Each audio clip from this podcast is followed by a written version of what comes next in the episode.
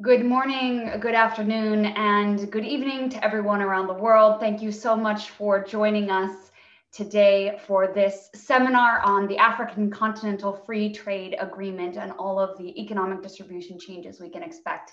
IFPRI is delighted to be hosting, and I am thrilled to be your moderator. My name is Julie Kurtz. I am a research analyst with the Markets, Trades, and Institutions Division at IFPRI. In just a few days, African countries will begin implementing the much anticipated African Continental Free Trade Area, creating the largest contiguous free trade area in the world.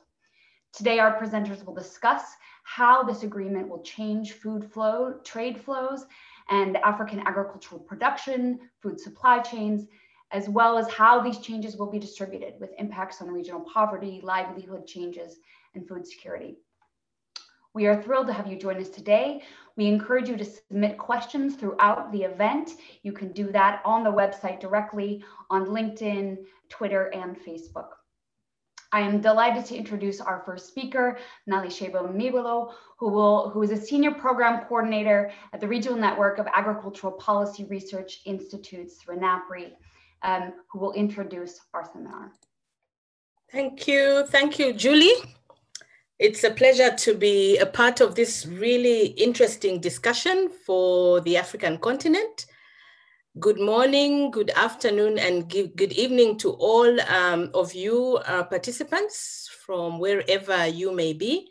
And a warm welcome to this webinar, which is focused, as Julie said, on the African Continental Free Trade Area, popularly known as the AFCFTA. And today's webinar will be asking a very pertinent question. How will economic distribution change as a result of the AFCFTA? Um, so this event, of course, is being organized uh, and hosted by uh, the International Food Policy Research Institute, IFPRI, uh, in collaboration with the African Continental Task Force on Food and Nutrition Security Data and Hunger Hotspots in the context of the COVID-19 pandemic. Quite a mouthful there. That's what COVID does to us. So other collaborators uh, for this webinar today include the World Bank, uh, who are part of the task force that I just um, introduced, and UNECA, uh, also known as UNECA, uh, the United Nations Economic Commission for Africa. And they will be joining IFPRI in delivering interesting presentations today concerning um, the AFCFTA. So I've been introduced already by um, Julie. I, I am from RENAPRI, the Regional Network of Agricultural Policy Research Institutes, and our network members are national agricultural policy research centers based in Central, East, Southern, and West Africa.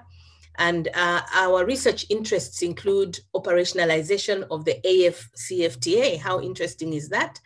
Uh, value chain analysis, the economy of fertilizer, and matters relating to resilience. Um, this is among others. So together with Do Dr. Antoine Bouet, who is on this um, webinar with us, I co-chair the task force on food and nutrition security data and hunger hotspots during the COVID-19 pandemic.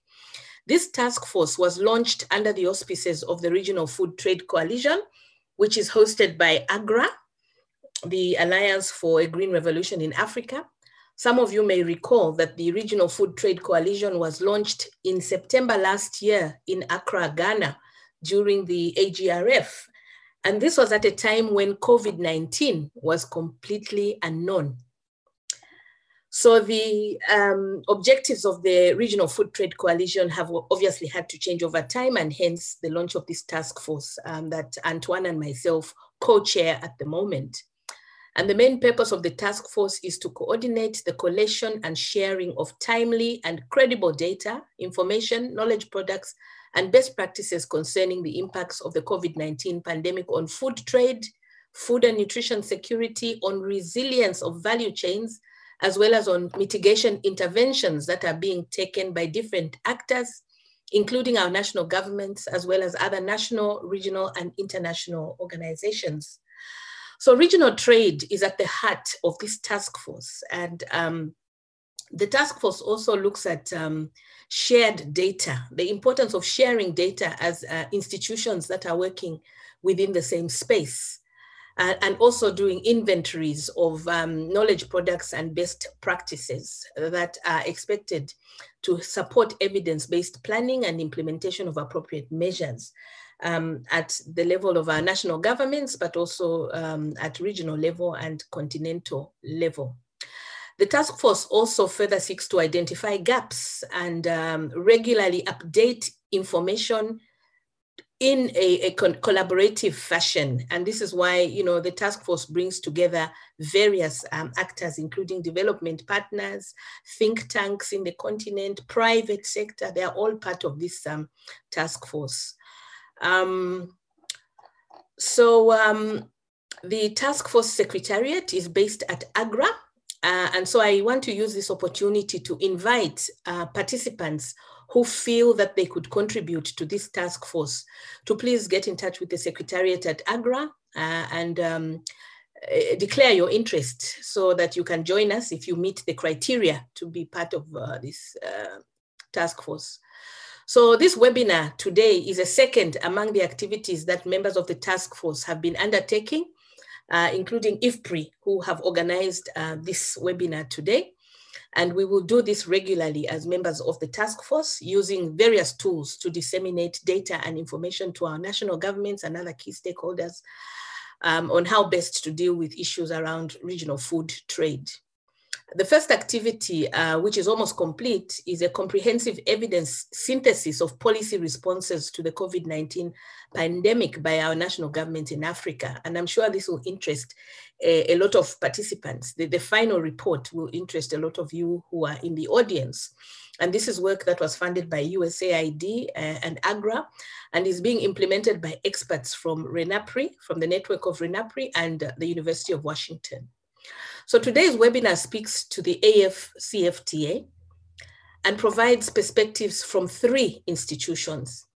And your comments, your questions, your general contributions will be welcome because they will assist presenters and their teams to further hone their final product. So as we are all aware, and as Julie earlier said, every one of us is waiting for the operationalization of the African Continental Free Trade Area Agreement, uh, which I believe is expected to create the largest free trade area in the world, measured by the number of participating countries. The agreement covers 1.3 billion people across 55 African countries with a combined gross domestic product valued at United States dollars 3.4 trillion. This is according to the World Bank. We are told that the AFCFTA has the potential to lift 30 million people out of extreme poverty. So we are waiting to see this happen. And we are also being told that agreements are only as good as the tools that are available to ensure their successful implementation. This AFCFTA will require tools to ensure that it is successful. It is therefore important to ensure that our governments put in place significant policy reforms and trade facilitation measures in order to ensure that this agreement achieves its full potential. So, so I look forward to an interesting conversation today. Um, and this is following, of course, very, three very rich presentations from our colleagues, IFPRI, the World Bank, and UNECA. And so without much ado, allow me to congratulate and thank IFPRI for organizing this event uh, and for allowing the task force to share your space. I now hand over to Julie uh, to continue with the um, moderation of this webinar. Uh, and Julie, you are the research analyst and chair of the Sustainability Task Force at IFPRI. So I thought I should introduce you because you introduced me. So over to you, Julie. Thank you so much, Nalishebo. I'm, I'm First of all, we are honored to have you on this on this presentation, and no one could have presented just what how important um, the AFCTFTA is for the continent of Africa, and um, understanding just setting the stage so well for the rest mm -hmm. of the speakers. So mm -hmm. I'm delighted to present next David Laborde, who is a senior research fellow at IFPRI. David. Thanks everyone for joining us today. Uh, we already had the perfect introduction for this session. Um, now I am going to try to go um, more deeper in, some of the key aspects of this agreement, and in particular for what's going to come in the next couple of months is the opening of some markets with the removal of existing tariff barriers in particular. And I'm going to try to see what it means for uh, agricultural markets. But I will also start by saying why it's so important to have it now. Uh, next slide, please. So um, this process uh, is has actually started uh, at least clearly in 2014. Uh, there was discussion uh, before, and it took place in a longer uh, set of events that will lead to a deeper economic integration of the African uh, continent. Now, on January 1st, what we uh, should see is the beginning of the removal of some tariffs uh, on uh, intra-African uh, trade relation. Let me start by saying that you know there is already a number of a large number of trade flows that do not face tariffs because in the last 15 years, 20 years, or a bit more for some sub-regions, uh, we have seen this regional integration process taking place in West Africa, in East Africa, in Southern Africa. And so by block, the continent has already moved to remove these uh, tariff barriers. Now, what we want to do is to make sure that all over the continent, um, this bloc can trade freely among themselves. Due to COVID-19, but also because uh, actually tariffs are still a sensitive issue for, for many countries, we still don't know exactly what will be the uh, product that will start to be um, liberalized in now a couple of weeks. And that already show uh, some of the delays that the process has taken. Same thing for rules of origin, they are not all uh, finalized. And so it means that you see in two weeks when the should have started, uh, right now the private sector doesn't really know what's going to, to happen. So not surprising here, all these trade negotiations take time, but uh, we, we see that between the uh, political will and the implementation, um, there is um, some things to do. And of course, after the removal of some tariffs, the uh, efforts to get harmonization or at least self-recognition of norms, in particular in terms of phytosanitary principle, um, we are going to have the beginning of the phase two of negotiation that will uh, pave the way for a, a deeper integration on service, on investment, on competition policy, on uh, intellectual property rights, that when you think about the food system and the, the food security and nutrition ecosystem, uh, plays also an important role. So today I'm mainly going to focus on this first element, meaning the tariff and the tariff schedule, but just think that there is a broader agenda and uh, the, the, the, great colleague that will talk about me will, will give you a, a deeper discussion on that. Next slide, please. So as I've said, the IFCFTA itself is uh, an important milestone in a vision for the African continent that has started, um, depending how you want to go back in history, but at least clearly uh, more than 10 years. And uh, in 2014, with the Malabo Declaration, it was also clear that uh, there was an impetus to uh, accelerate the uh, actual trade among African countries. And one of the objectives was by 2025, and so between 2015 to 2025, triple intra-Africa trade. And we are not there yet, and we are not on track, basically. Because yes, uh, between 2005 and 2015, actually intra-Africa trade has quadrupled with the strong uh, dynamism of some um, sub sub-regional groups within the continent. So it was basically a 15% increase per year in order to achieve the Malabo Declaration, we should have do or we should do between 2015 and 2025 a 12%, but the last few years have just been marked by a slowdown with a 5% increase. And actually, uh, it's clear that we will not manage to do much better without strong uh, policies. If you look at one of the uh, publication uh, done by IFPRI in collaboration with AKADEMIYA2063 and Antoine Bouet is one of the editor called the African Agricultural Trade Monitors. You will see a lot of this information, but you will see also understand some of the challenges, meaning that actually the, the Africa offers on world market is quite diversified, even in terms of agricultural product. it, it, has been diversified in the recent years. You know, it's not just the fact that Africa is exporting cocoa and tea. This picture is the past. But what we have seen is uh, there's still a bit of mismatch between what the African demand is about and what the African supply is about. So this is why actually Africa continue to export a lot um, beyond the continent and import uh, from trade partners also beyond the continent. And the question is how we can um, try to see this alignment between the uh, continental demand and continental supply and what will be the policy that will help. Next slide, please. And trade liberalization is going to be one of it. But as I have said, we are not going to see an elimination of all the tariffs. Actually, you are going to have some sensitive product that will take time to be uh, liberalized and subset of product, actually 3% of the product and up to 10% of uh, the value of trade can be just excluded. And because some countries are very specialized in a few products, that can have a drastic impact on them. And what we have seen first in other trade negotiation, but what seems to be also the case for uh, the AFCFTA is agriculture is in relative terms more impacted by this sensitivity than the rest of the, the economy. Um, you have some food security concern, you have uh, some political sensitivity, you still have some countries that want to have self-sufficiency, independently of where the, the food come from. And therefore, we see much more of this flexibility in the negotiation that are used to uh, limit the liberalization of uh, agricultural markets. And that's a key um, revolution in terms of how policymakers have to look at this. You cannot increase regional trade if you just want to export more.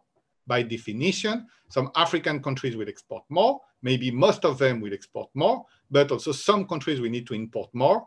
And at the end, that has to be accepted. You need to import more. You need to create market access for your partners if you want to get market access from them. Next slide, please. So when you start to uh, put this in, in, different models, and at IFPRI, we really focus on this question of trade, about how the sensitive product can be selected by different countries, what it means when you have RECs that have to, so regional entity that have to, to conciliate uh, the different um, preferences for member state on that. Also, this detailed trade pattern and specialization across product, meaning that, you know, where we are going to see trade creation and trade deviation that require uh, a lot of details, but also how countries are going to react in terms of macroeconomic adjustment that can actually change the outcome of this trade liberalization. I'm not going to enter in all this detail now, but just to say that we try to control for that. Um, and I'm just going to illustrate some key points. Next slide, please. So when you start to uh, take into account this uh, tariff liberalization and what it means just in terms of tariffs over time. And on my slide here, you see four lines. The one on the top is about the evolution of the agricultural tariffs. And yes, agricultural products are more protected to start with than uh, industrial product. And actually, most of the protection may remain because if you see the upper blue line uh, where there is no exclusion. Actually, we are going to go to, to zero. So all the market within Africa will be liberalized. But you see, with this possibility to exclude or delay the liberation of some product, you still are going to have half of the protection that remains because it's going to be concentrated. And that, I think, one of the big challenge of the uh, agricultural liberalization in the AFCFTA. A few details can really um, uh, wash a big part of the liberalization. Next slide, please. So if we look at the macroeconomic impact of the liberalization, focusing on tariffs, we have limited results. Maximum, even without a sensitive product, we may have an increase of less than 1% of real income for the countries. Actually, within countries and within the continent, you have big winners, and you have some countries that are basically uh, not best of, but not worst of. So for some countries, the gains can be much more important, but in average, they are uh, limited. But as soon as you introduce this product that can not can escape the liberalization, you see that the overall gain can be cut by uh, more or less two-thirds. So a few sensitive products can really undermine the whole process. Next slide, please. If you look at the agricultural trade dynamics within the continent, here we start from a base 100 in 2018, and you see the red, what will happen without any uh, new policy. Uh, clearly, we will not triple agricultural trade. And actually, without with the IFCFTA and without liberalization, we will have triple agricultural trade, not by 2025, but at least by 2035. But here also, sensitive product actually eat a big part of the potential market gain. So how we are going to make sure that over time, all the markets are integrated and really we don't have some pocket of protection that really hurt the interest of, of some of the partners is going to be key. Next slide, please. If I look at, of course, you can look at the export chains by uh, countries or, or by group of countries here and in terms of export and imports. And yes, you have some countries that are and group of countries that can see significant increase in the export uh, to the African continent, 60%, 70% in terms of potential if everything is liberalized, um, 30, 40%, 20% with the sensitive product. So you see some countries or group of countries can be heavily impacted by this few uh, sensitivity, but it's not uh, homogeneous. So that's why all the negotiation have to be important. But also you have some countries that are going to increase their imports much more in terms of cultural product than their export. Of course, they are going to export other type of product. In particular, in industry, the IFCFTA can really be a part of the industrialization process of Africa. So some countries are going to take this train, while others will uh, expand their agriculture. Next slide, please.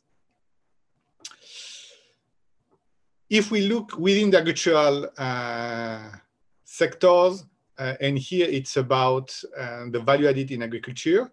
You will see that, yes, uh, some regions uh, like Southern Africa can really increase their export, in particular in processed food, or North Africa, basically some of the most advanced economies of Africa can uh, increase their processed exports and processed production, while other will specialize in more primary product when other basically economies are just going to phase out a bit uh, of agriculture and just accelerate their industrialization process. And that's why with the IFCFTA, you are going to see less agricultural growth than with, it's not a problem, It just, you know, you are going to evolve in terms of economic structure in the allocation of resources.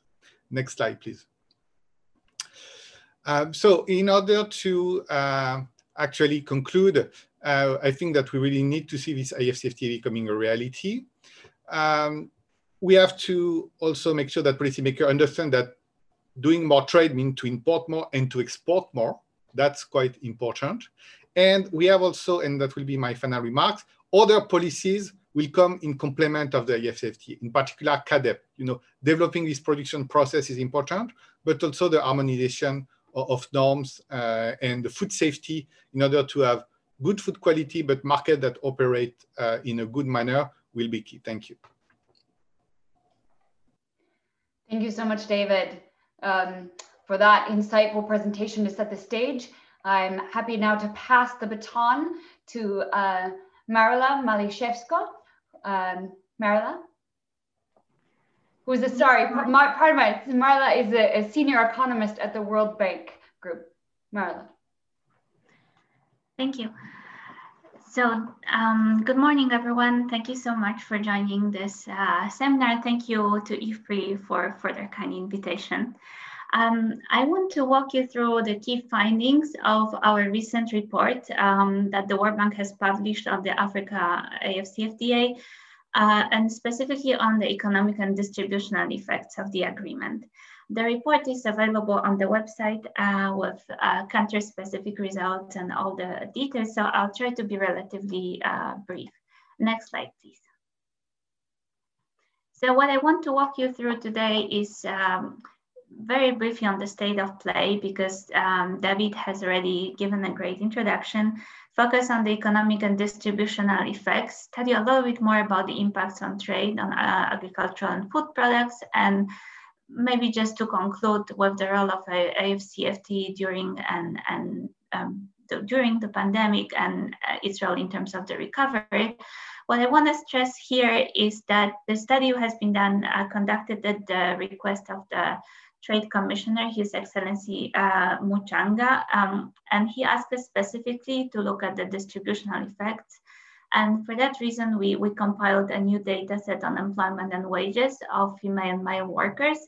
Uh, it's by no means perfect, but it's quite uh, comprehensive and it's also available on, on the website of the report.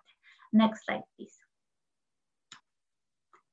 So uh, next slide, please. Uh, again, so I'll go very briefly on the state of uh, play um, because David has already talked about it. But what I really want to stress uh, uh, here is that we we are fully aligned in uh, thinking that the agreement has a huge potential to for to diversify trade and economies of African countries. It has a huge potential to attract FDI, accelerate growth provide new opportunities and reduce poverty. But of course, this all depends on the level of ambition of the forthcoming negotiation on services, uh, the IPR competition, investment, e-commerce, all of those uh, um, measures, and, and of course on implementation, which is not a given. It's a, it's a long process, it's a costly process, and it's critical to the success of the agreement. So what I want to do here is to show you kind of an aspirational scenario where it could take us. But of course, it's all subject to the continued negotiations and, and implementation. Next slide, please.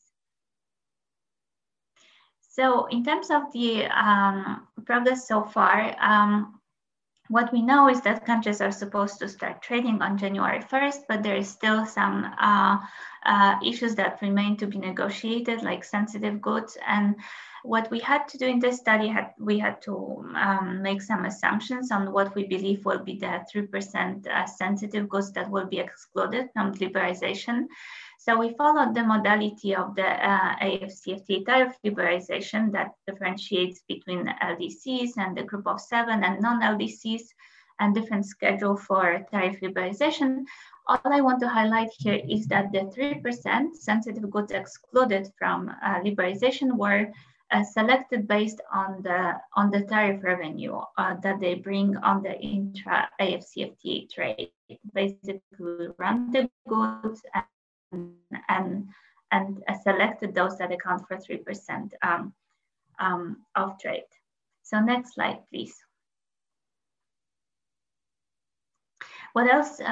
Uh, um, what else uh, I, uh, I wanted to also to highlight that the continued negotiations on commitments on trading services uh, are critical and we think there's a huge potential for uh, fostering progressive liberalization based on the WTO plus positive list and the exchange of offer by member states. Um, that, that really creates a, a, potential to reduce the, the barriers to trade, to have a common set of uh, rules and transparency where the countries will commit not to put up any more barriers in terms of trade of in services. So when it comes to services, it's not so much about uh, liberalization per se in terms of reducing barriers, but in terms of committing to transparency uh, and um, not increasing the barriers, but also um, providing the all the legislation that's needed to, to trade in services. And um, next slide, please. So um, next slide, please. Um, then um, I want to now walk you briefly through the methodology and the new data. And I know we um, uh, we're slowly running out of time. So very uh, briefly, the overview is uh, it's a similar tool to what uh, David was discussing. It's a computable dynamic general equilibrium model. We use it to look at the economic implications. So impact on, on growth, on employment, or on trade, or um, output by sectors. We also apply micro simulations because we were uh, focusing on the distributional outcomes. So looking at household surveys, income distribution. We also uh, look at the uh, tariff revenue using partial equilibrium model, which is part of the report and might be of interest to, to, to you. Uh, we are currently working on adding the potential impacts of AFCFTA on FDI, which we believe will be critical to maximize the gains and will um, bring the, well, basically the, the, our estimates were done before COVID. So this is something that, that needs to be very in mind that, for example, the poverty estimate, growth estimates do not take that into consideration. So at some, um, to some degree, we might be overestimating the gains. At the same time, once we add the FDI, we expect the gains to be so much more higher due to inflow of capital. And we also created the new data set on employment and wages. Uh, let me now move on to the next slide, please, to start discussing the, uh, the scenarios. Uh, I've already discussed the tariff liberalization and the reasons why we think there is a good uh, reason to believe that if um, there are ambitious commitments under um, technical barriers to trade, SPS, there will be reduction of non-tariff barriers involved in trade in goods and services. And in general, those are the, uh, the procedures that are related to technical barriers to trade, SPS. They are there to protect consumer welfare and safety. But, but often the differences in those regulations or the administrative costs related with compliance are, are uh, pre the unnecessary burdensome barriers to trade. And we believe that AFTF, AFCFTA has the potential to reduce them by 50%. This is um, kind of like a standard assumption for the deep agreements that go well beyond tariffs. And finally, the, the assumptions on the trade facilitation measures. So um, if you look at the chapter on trade facilitation of the AFCFTA, despite the fact that several countries are not WTO members, the chapter reminds very much the text of the WTO trade facilitation agreement. It's, it's in its spirit. And um, so we believe um, the, the ambitious scenario, aspirational one, would be to assume that all countries implement those commitments in the trade facilitation annex of the AFCFTA as if they were implementing the trade facilitation agreement. And trade facilitation measures involve improving border infrastructure and reducing cost of administrative procedures. Uh, and that ultimately makes easier for African businesses to integrate into regional and global value chains. And um, next slide,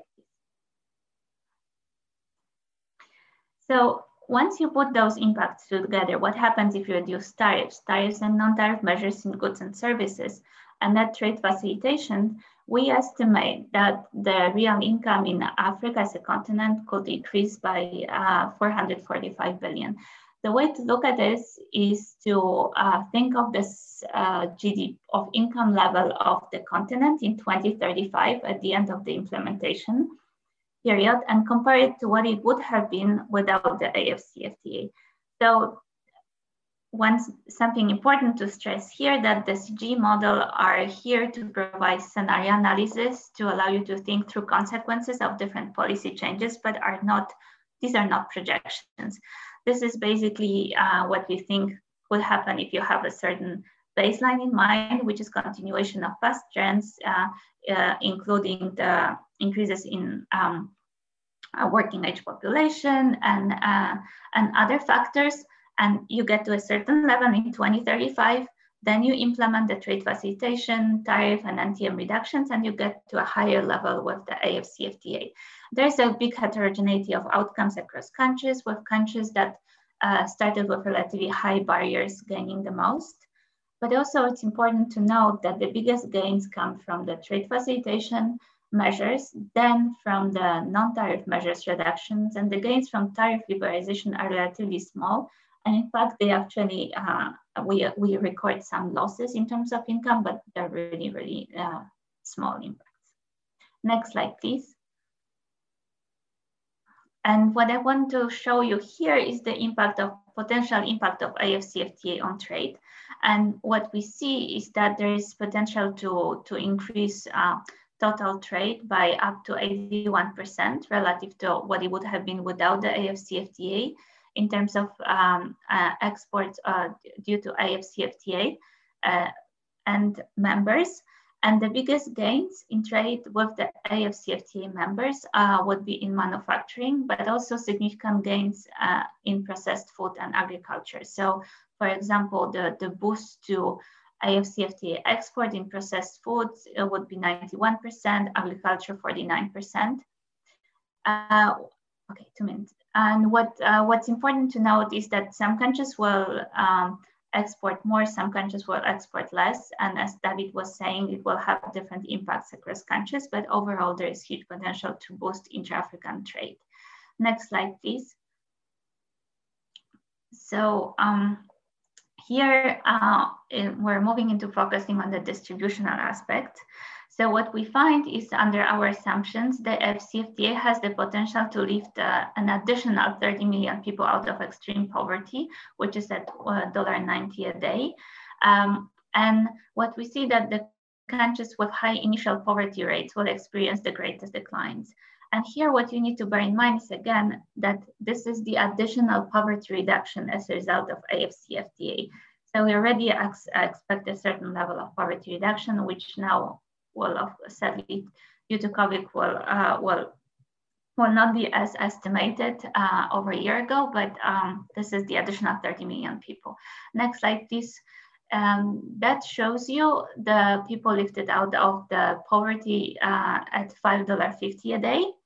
And again, uh, half of this moderate poverty, half of the people lifted from moderate poverty will be in uh, Ethiopia, Nigeria, Tanzania, DRC, Kenya, and Niger.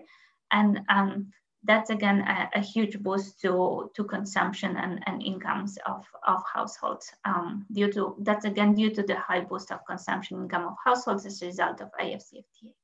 Next slide, please. Um, just briefly focusing on the um, skilled and unskilled workers. So basically what's happening is that the production uh, of uh, various countries is changing as a result of AfCFTA, uh, leading to a reallocation, reallocation of resources. And um, that reallocation of resources leads to boost of sectors that are either intensive in unskilled workers or, or female workers, as you will see on the next slide. And basically we see an increase of wages due to AfCFTA, um, but this increase is a little bit faster for unskilled workers and also a little bit faster for female workers. Um, this is mostly because the industries that tend to in, employ these workers intensively uh, benefit more uh, compared to other industries. But, but most of the um, um, work, but all of the type of workers, so skilled and skilled female male end up being better off. Thank you. Next slide. Uh, and the next one, because uh, um, that's already been discussed. The next one, please. Um, so very briefly, we also pull out the results on the uh, trade in agriculture and food products, uh, which you can see on the next slide, please. Um, this is the, the annual potential growth rates of intra-African exports.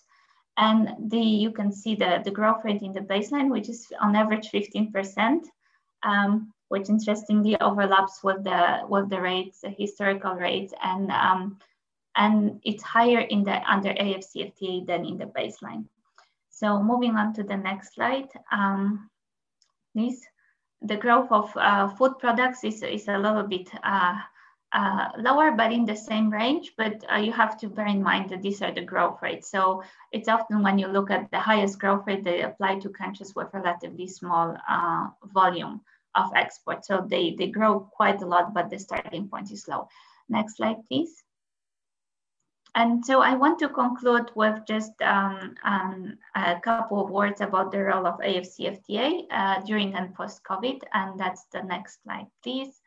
Just to wrap up, um, we, we think that you know there is a, a, a strong, um, uh, there should be a strong push to, to pursue the AfCFTA, continued negotiation on services and the deep commitment uh, because uh, in addition to the many benefits I've already mentioned earlier, the AfCFTA will, will make the countries more resistant to future shocks, whether this be climate change or, God forbid, future pandemics.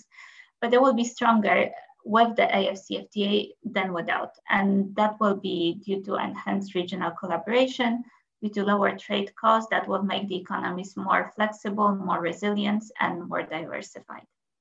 And also the, this is a huge opportunity to anchor expectations, uh, which will also bring the, the much needed FDI boost.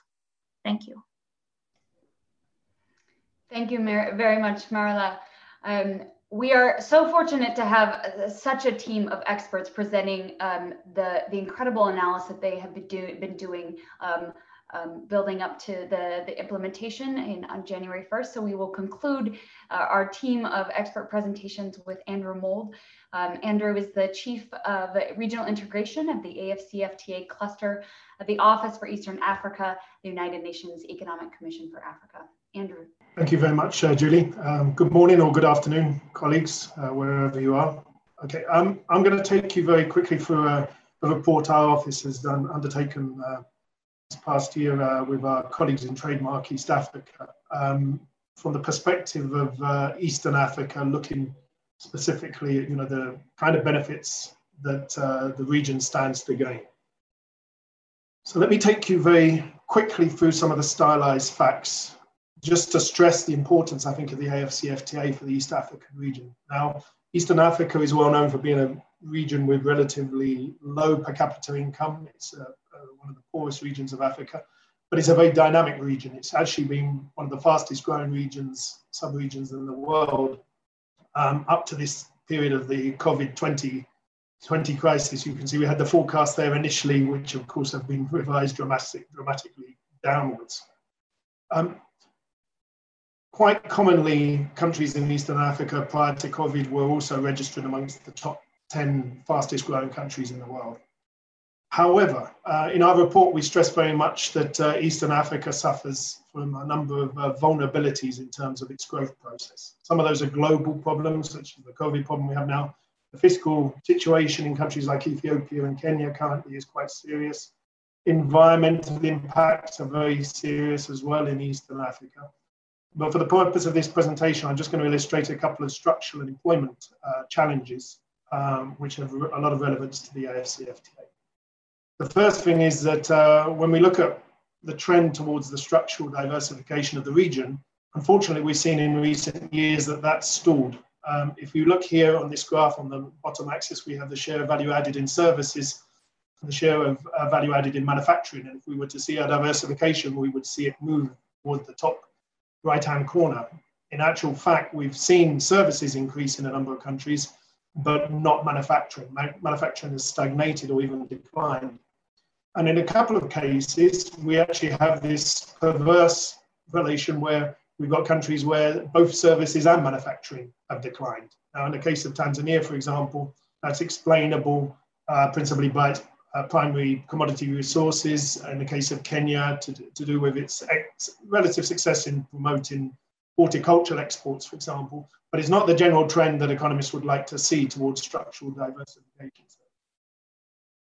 Another main challenge of the region um, is clearly employment. The demographic trends in the region are such that uh, the demographic pressures in general are such that we've got a lot of people entering into the labour market every single year.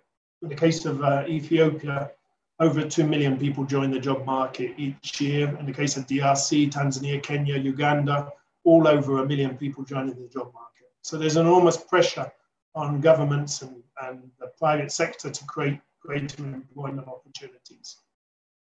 Um, at the same time, uh, trends in intra-regional trade were doing quite well, actually. We have one of the most consolidated regional blocks in Eastern Africa, the East Africa Community, and up until 2012, the performance was very good in terms of increase in intra-regional trade. Similar story in the case of IGAD. Um, unfortunately, over the last five or six years, just prior to the COVID crisis, we saw a stagnation in intra-regional uh, trade as well. And that's one of the things, of course, that the AFCFTA is designed to address. And finally, uh, the final stylized facts is actually we've seen a quite sharp uh, decline in intra-regional FDI um, as well. And again, as Maryla was saying, FDI is going to be one of the main sources of benefits for the AFCFTA going forward. Uh, so that's also a rather disappointing trend. So what is the potential of the AFCFTA for Eastern Africa region? Well, the first thing to stress is um, the economies, as I said, the income per capita is small, and even the countries with large populations, you know, they, they have a relatively small GDP, none of them reaching more than 100 billion. That might be the wrong way to look at it, though, for um, small developing countries uh, because of the adjustments that you can make if you look at the PPP uh, GDP. You'll see that the economies uh, experience a very significant adjustment upwards in the size of their markets. And if we take the uh, PPP measure of regional GDP, um, by approximately uh, next year, um, we were calculating just prior to the crisis, we'd have to revise that down a bit, but uh, the regional economy will be worth $1 trillion. Uh, so it's quite a substantial market amongst the 14 countries of Eastern Africa. And yet, there's a lot of um, pent up um, consumer demand in the region, but it's being met principally by imports in the region. Um, a lot of that is being met by imports. If you look at the trade balance, we've seen exports have increased over the last two decades, but imports have been increasing generally much faster. And as a subsequent consequence of this, we see trade balances uh, which are very strongly negative and large current account deficits. Uh, when we looked into which sectors were driving these trade imbalances, we actually just did that disaggregation by sector of the trade balance. It wasn't in food trade, actually. You do see some countries are net food importers in a sub-region, um, quite large ones in some cases. A couple of countries are net exporters of food as well. Um, agricultural raw materials, it was fairly balanced. Fuels, the region's a net fuel importer on aggregate. Um, there are some countries which are mineral wealthy, so the DRC, Tanzania, for example, net exports. But where you clearly see these uh, trade deficits that are generated is in manufactured goods, very large deficits in manufactured goods. And that's why we feel that the AFCFTA will be a very important step forward. If you look at the composition of regional trade for the region, for example, currently you, you see that uh, manufactured goods uh, to the rest of the world represent less than one fifth of total exports. But when you look at the intra-regional component, it's closer to half. And for the East Africa community, I've seen figures going up to two thirds of the intra-regional trade is manufactured. And that includes processed foods as well. So you can appreciate that if you wish to accelerate the diversification of the economies, it looks like the regional route is the way to go. Um, also, um, in our report, we just briefly point out the high profitability in a lot of the sectors which will be liberalized under the AFCFTA. Some of those are in service related, ICT, communications, but agribusiness, food and drink are also sectors where you've got high rates of profitability. So you would expect in the future, with a liberalization of intra-African investment flows, greater investment into the. So that's the stylized facts of, about why it would be important. Our own assessment of the AFCFTA for Eastern Africa was based on uh, GTAP, it was a fairly standard uh, modeling exercise in terms of the model closure and shocks that were applied. Uh, we get much smaller welfare gains than the ones that Maryla is uh, reporting. That's partially due to the fact that it's a dynamic model that she's discussing there. We actually use just a simple static um, uh, model there. And we were doing it partially in response to the request from member states to have a clearer idea about which sectors were going to be impacted. So we were particularly interested in the sectorial change. We calculated uh, approximately a billion dollars in new intra uh, regional exports due to it. We calculated uh, out of the model approximately 2 million additional jobs created by the AFCFTA, and other benefits would come uh, through services and labor intensive manufacturers.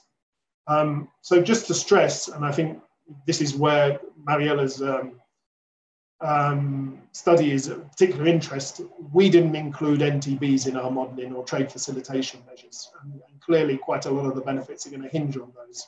And nor did we model uh, increased services trade. And it's an interesting point that uh, Eastern Africa is actually quite strong in services trade. A number of countries actually have positive service trade balances whereas they have very large negative merchandise trade imbalances. So services is an important area. So in terms of the sectors in our modeling scenario, um, granted that we didn't include services there, you see that it tends to be um, manufacturing sectors such as processed food, textiles and clothing, light manufacturing, which are the ones which benefit most, and those tend to be the most uh, labor intensive sectors. So that's a very good message in terms of helping in terms of addressing some of these employment challenges. And the one question comes up whenever we present these results, of course, is from government parties concerned about uh, tariff revenue loss. And there we, we stress that our modeling scenarios here don't suggest it's going to be a major problem. Tariff revenue has anyway been declining as a percentage of government revenues over the recent decades. And as a percentage share of total government revenues, it's really quite small. So the largest uh, loss there would be 1.3% of total government Tanzania. But for the other countries, it was under 1%. And let me finalize this presentation just with some quick anecdotal examples of the kind of impacts on the ground that we could see from the AFCFTA. So IATA conducted a study, for example, uh, talking about greater air service uh, sector liberalization, where they were estimating an additional 50,000 jobs for Ethiopia, Kenya, and Uganda. There was a study that undertaken by World Bank colleagues on uh, creating an Eastern African digital market, where they talked about anywhere between 1.6 and 4.5 million additional new jobs. And uh, from our office, we're also very um, insistent on the message about the importance of the free movement protocol, because a lot of countries in our region complain of uh, job shortages in terms of skilled workers at the same time where we know there's a lot of unemployed graduates. So we feel very strongly the free movement, movement protocol will also help address some of the skills constraints and uh, joblessness across the continent. In terms of energy and food security, um, regional power pools, uh, there's a lot of work being undertaken in this, uh, this area at the moment. Uh, the Grand Renaissance Dam in Ethiopia, for example, the ability to export more widely across the region. You often see it reported that actually there's, there's quite a lot of trade. A lot of it hasn't started yet from the Grand Renaissance Dam, but it's on tap. It should be starting fairly in the, coming years now um, lower fuel import bills. Ethiopia itself imports most of its fuel from the Middle East, but there was a calculation that if it sourced its, um, a lot of its oil from a neighboring South Sudan, it could cut its annual uh, fuel import bill by about 15, 20%. And uh, finally, um, more interregional trade in food. Uh, Uganda, for example, is one country where already more than 50% of its trade is with the continent uh, even prior to the uh, implementation of the AFCFTA. And it's actually started to catch up and overtake Kenya in terms of being the leading trader within the East Africa community. And that's principally on the back of its agricultural trade. There is some diversified products in there, but it's a lot to do with its uh, position as a food producer for the region. Um, and very finally, this is to quote, um, these figures I believe come from uh, Maryla's uh, study you can correct me if I'm wrong, but um, just to show you here that um, these are the benefits coming from her study in terms of the uh, welfare changes just due to tariff changes. But at the minute you start adding NTMs on the reduction of non-tariff barriers measures and then trade facilitation, you see that the benefits are greatly enhanced. So I think it really makes the case very strongly for increased trade facilitation measures to accompany uh, the implementation of the AFCFTA. And that's precisely why from our office in Eastern Africa, we have a strong partnership with Trademark East Africa, which has mobilized an additional 150 million uh, US dollars to help with the trade facilitation in the region under the AFCFTA. So the take homes, just to finish, I hope I've not overrun my time.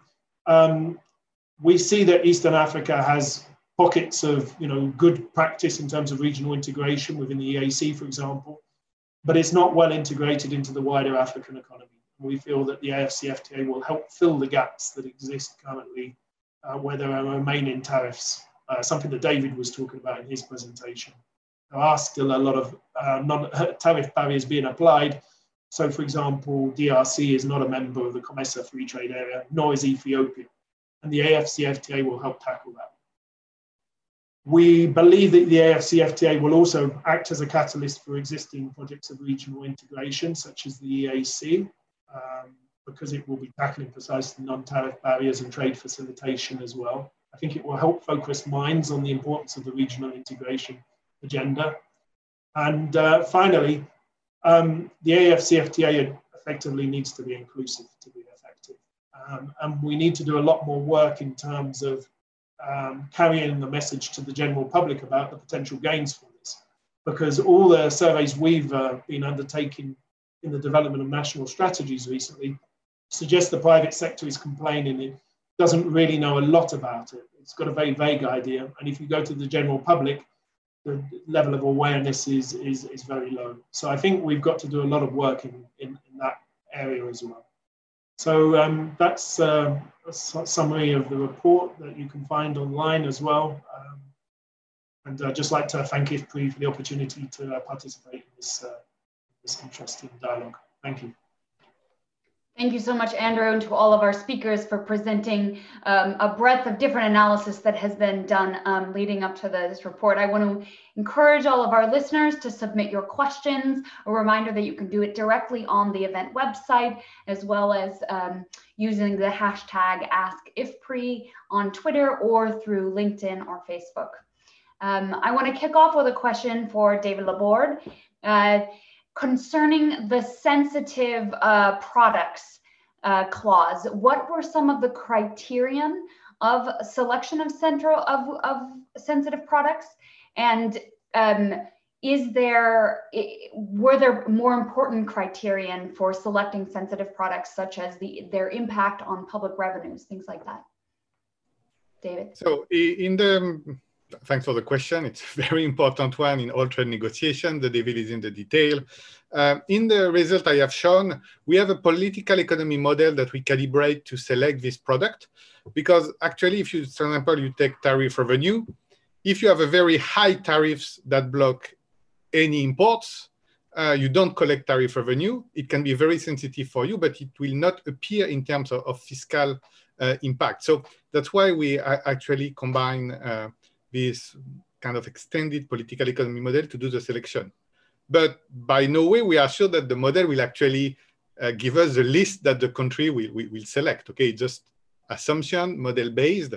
Uh, what we, we are trying to, to do is to show, you know, based on the revealed preferences of the country so far in trade negotiation and in framing the trade policy, what they were used to select a, a sensitive product. And that's what we, we project just of course in a consistent way, meaning that when an African country, uh, let's say like Morocco is going to liberalize or has liberalized with Europe or with the US, the USA, or when they are going to liberalize with the rest of the continent, of course their list of products is not the same because the potential uh, of competition is not the same. So that's what we try to factor in. Now, different countries clearly have different um, way to do this aggregation both in terms of what the government is focusing on. And yes, the Ministry of Finance focus on tariff revenue losses, but the Ministry of Agriculture has some specific value chain they want to, to protect.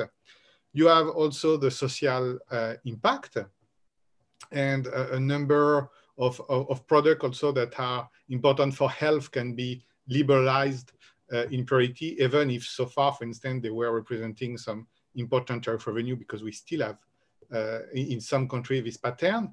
But something that is quite challenging is we have already a number of custom union in Africa, and they already have built a, a common external tariff, either in East Africa, in West Africa, in Central Africa, and they have to come also with a consistent list of sensitive products for the AfCFTA.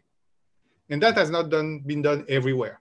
So you have still countries that will come with their list of sensitive products with the AfCFTA, that may have not been fully harmonized with their neighbor and why it takes so much time and why we need in the coming weeks to, to have all the offers on the table, see the, uh, how these schedules um, have been delivered, and hopefully we will see in the coming years adjustment and still negotiation to make sure that most of these roadblocks will, will be removed uh, in, in the future.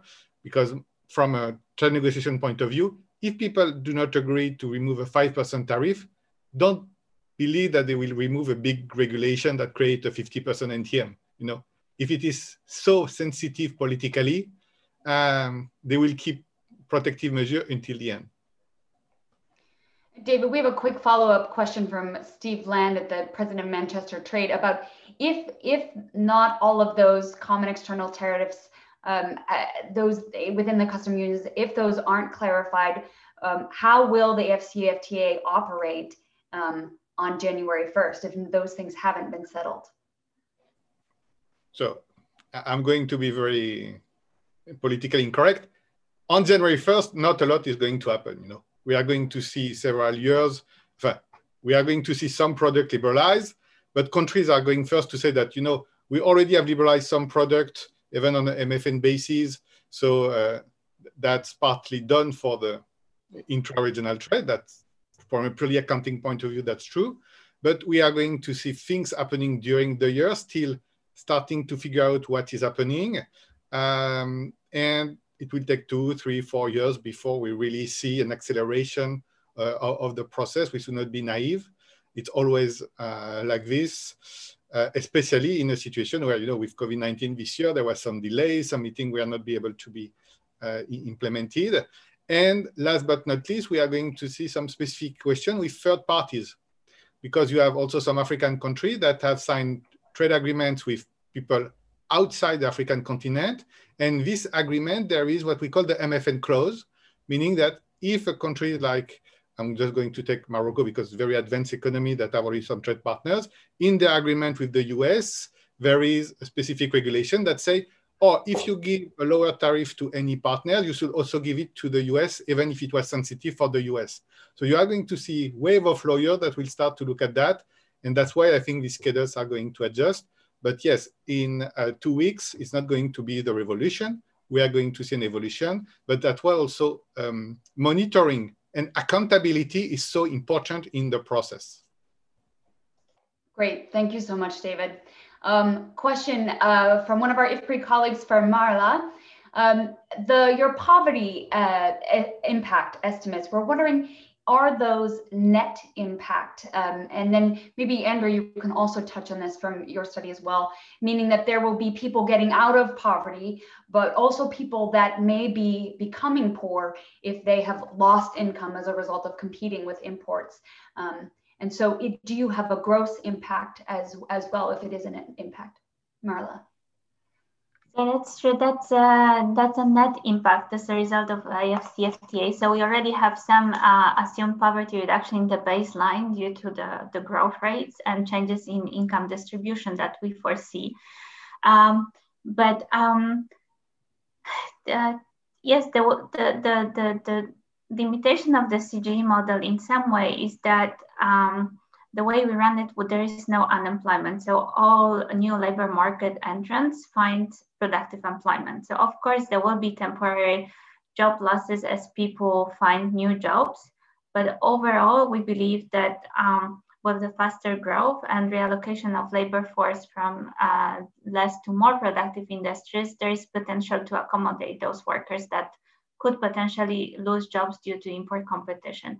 But I, um, but because of the way the model is set up, we, we don't have the estimated like kind of temporary uh, unemployment. But we definitely have the numbers in the report that tell you about how many people needs to switch jobs. And I don't remember it on top of my head, but um, but yes, we have this job switching across sectors that could temporarily lead to job losses. But uh, the assumption the model is that eventually um, people are able to, to relocate to the sectors that are expanding uh, in their countries. Great, thanks so much, Maryla. Andrew, uh, well, a follow, follow up to Maryla, is, there any um, built into the model, any um, ability to, to assess how difficult those switch switches can be, if it's a large geographic dif difference or a difference in skills? No, that's a very good question, and it's it's actually it, it's of course it's a very important issue uh, at everyone on every, on the policymakers' mind. If you look at trade policy changes, what will be the distributional effects like within countries? And um, this is something that you know we've done the report at the continental level, but it's hard to dig deeper into country-specific results. But we're beginning to work with countries uh, to fine tune the assumptions, to tell us more what they think they are going to get out of the agreement in the coming year, years in terms of commitments in uh, in terms of goods and services and fine tuning the analysis to look at the subnational impact. And the database that we have uh, um, prepared also has the regional component. So for several countries, you can dig deeper into subnational results. We're going to start with Ghana uh, and just continue in collaboration or in dialogue with the government, fine tune the simulation. So, um, so all researchers, you know, looking into it now have access to, to better information to conduct that analysis. But in terms of like job switching costs, uh, they're not part of our estimates uh, in the model uh, in this current report. But I encourage everyone to look at the gender disaggregated labor database and dig deeper into subnational uh, components. We've developed a methodology to do it. We've applied it recently to another study for Sri Lanka, and we're planning to, to do it going forward for, for countries that we work directly with. Great, thank you so much, Maryla. Andrew, do you have anything to add um, um, to that question from the Eastern Africa per perspective? Um, yeah, well, I'd just say a, a general point. I mean, um, it's complicated to uh, communicate with the general public what the potential gains are from the AFCFTA. And of course, they often quite get a bit confused by the different modeling techniques that we have. Um, I wrote a paper um, over a decade ago with Professor Augustin Fosu, actually, where we were pointing out that even from multilateral liberalization, African countries were starting to notice that, you know, the, the model is were not providing such large gains as they had been initially. And that was for a number of reasons because the databases were improved, for example, to incorporate preferential market access. And that hadn't been the case, you know, when we were talking about the Uruguay round and those first uh, CG models, which were very much uh, popular in the early 90s. Um, so there is an important issue about communication, about how the benefits will actually um, manifest themselves. And that's why in our report, we mixed it a little bit, talking about some of these anecdotal studies and sector specific studies where we felt that there were very strong gains to be had by creating those regional markets. Great, thank you. Um, the, this question is uh, um, about uh, other global free trade agreements have had to um, re revise uh, agreements in order to include environmental or labor protections um, due to sometimes exploitation that can happen um, of environmental or labor resources um, under initial agreement. And wondering if the AFCFTA has built in any kind of regulations to help prevent um, any of those such abuses abuses from happening at its initiation. Um, so uh, Andrew, I, I maybe will think about the, the Eastern Africa perspective and then maybe open up to, to Maryla and David if we have time. Yes, um, thanks very much. Yes, that question's also come up in uh, presentations um, about you know the um, labour rights. Um, I pointed out at the time um, we're in early stages with the AFCFTA. If the parallel, for example, uh, the best parallel with the Euro Europe is the European Single Market Program. Well, it took the Europeans, you know, three or four decades before they started thinking of a social chapter really to the European integration process. Um, so I think there may be discussions going forward in the future about this, but at the current stage, it's focused on achieving the liberalization, um, both in trade and services. And as David pointed out, it won't be a big bang on the 1st of January. It's going to be a process and it's going to take place over a period of 10, 15 years before the, the full market, um, continental market is achieved. So um, yes, there's currently no direct provisions that talk to that. Um, so we'd have to rely both on corporate social responsibility on the one side, and then also on national member states legislation. Great, thank you. Um, we just have time probably for one more question, but but Nalishebo, Maryla, or David, if you wanted to just add anything to that question. Just maybe one thing in the sense that, you know, we talk about the AFCFTA, but beyond it, there is the African Union that have a larger policy agenda, you know. So when you have a trade agreement between, let's say, South Korea and the US, you don't have an overall uh, political framework or policy framework, and you try to put in the trade agreement different issues that can uh, change the interaction and the economic relation between the two. Here in Africa, we, we have broader initiative that normally should take care of, of this, and that's why you didn't need to force feed everything in a trade agreement. Thank you, David. I want to ask one final question that has come up about informal trade, and I, I understand I Andrew, I don't believe that it, that factors into the, the Eastern Africa model, but Maryla wondering um, whether or not any of that factors in and how that informal trade might modify some of the conclusions of these reports. Well, yes, it, it would indeed, uh, Julia. It's a very good question because actually I often feel that we talk down intra-African trade too much. We often commonly cite these figures talking about 17% of um, intra-African trade is intra-African trade. Um, now, there's two reasons why that's underestimating the importance of intra-African trade. Uh, firstly, we have some large commodity exporters, and obviously that biases um, the figures. So, for example, of the 450 million uh, US billion US dollars of exports from the African continent a year, at its peak, a country like Angola alone was exporting 60, 70 billion of oil. And of course, that makes it look like African trade is highly undiversified and very little with the continent. But if you strip those kind of uh, primary commodity exports out of the figures, you suddenly see that the intra-African trade component is much more important. And it's not exceptional, the level of intra-African trade, if you compare it with Southern, Southern um, South America. Mercosur, for example, also has very low levels, and they're commodity exporters, but they're pretty diversified and much higher income countries uh, than we see in, in Africa. So I think that's one thing to bear in mind. You know, the, the commodity picture just distorts the relative importance of intra-African trade. And the second point is the informal sector trade, which is not taken into account often. Surveys in our region show that in, informal trade is equivalent to 10, 15, 20% of exports. And so suddenly you go for a situation where you haven't got a 17 or 20% of intra-African trade. If you add on the informal sector trade as well, you're suddenly already in the 30s. Understanding it starts to look a little bit more normal. So I think the way that we account for intra-African trade is not quite right, and we undervalue it sometimes, the extent to which it is important to local regional economies. Maryla, is there anything like you'd like to add before we, we pass it off to Anton, who's also an, an expert in inter-Africa or informal trade?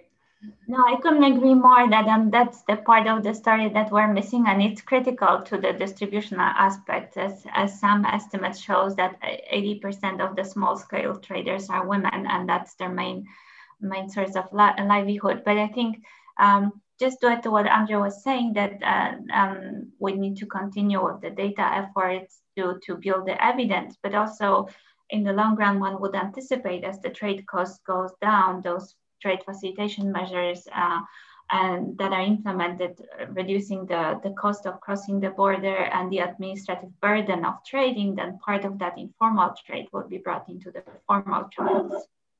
And that's something to, to bear in mind as an additional uh, benefit. Thank you.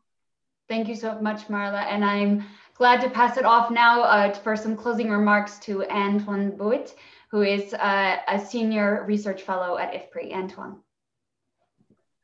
Well, thank you. Thank you very much uh, to the three discussants for a very, very, very interesting uh, webinar. Uh, I think that we have now a, a more complete perspective on uh, the potential implications of the AFCFTA. Um, and I'm really happy with the last questions concerning informal trade because I think that uh, it is a, a very important uh, phenomenon in Africa and um, and uh, I think that it is uh, uh, underestimated. And I really think that it is a direction of research which is really important in order to really understand what could be the potential implications of the AFCFTA to take into account uh, informal trade. Of course, I know that it's not easy, but uh, uh, I guess that um, one really important thing concerning Africa is data we don't have enough uh, high quality data. And this is really uh, an investment that we must take in the, in the coming years. Also, I, I think that the, the, the, agreement will have another implications, which is uh, also really important. It, it, has been mentioned by the, by the three speakers.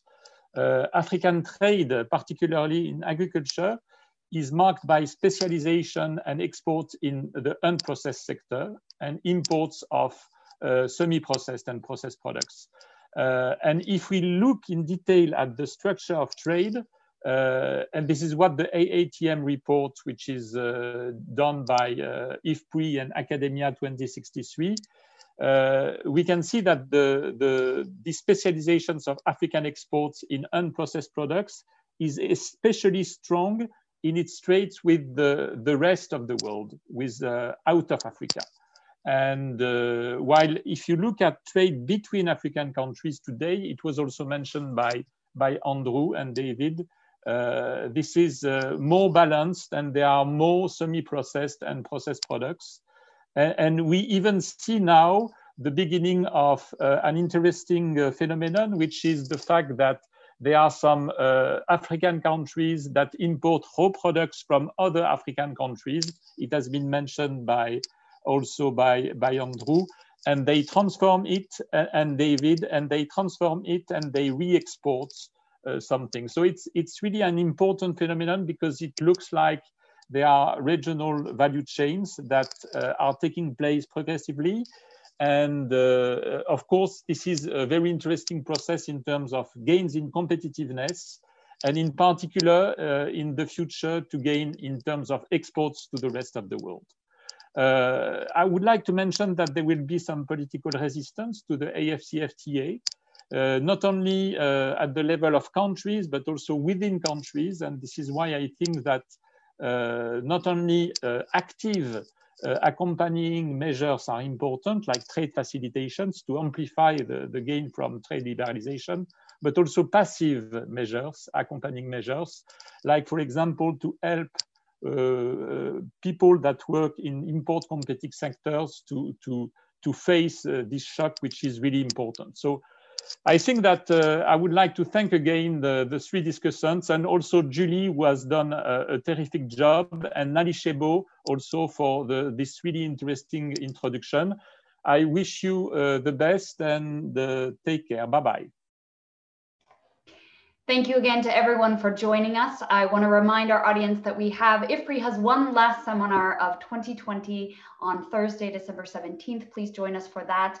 And then thank you again to all of our speakers for, um, I think we've really captured just how complicated this is and how important the research of, of places like the World Bank, UNECA, IFPRI are um, as we, uh, as the negotiations continue for this agreement. Thank you everyone and have a great evening, morning, or afternoon. Bye bye.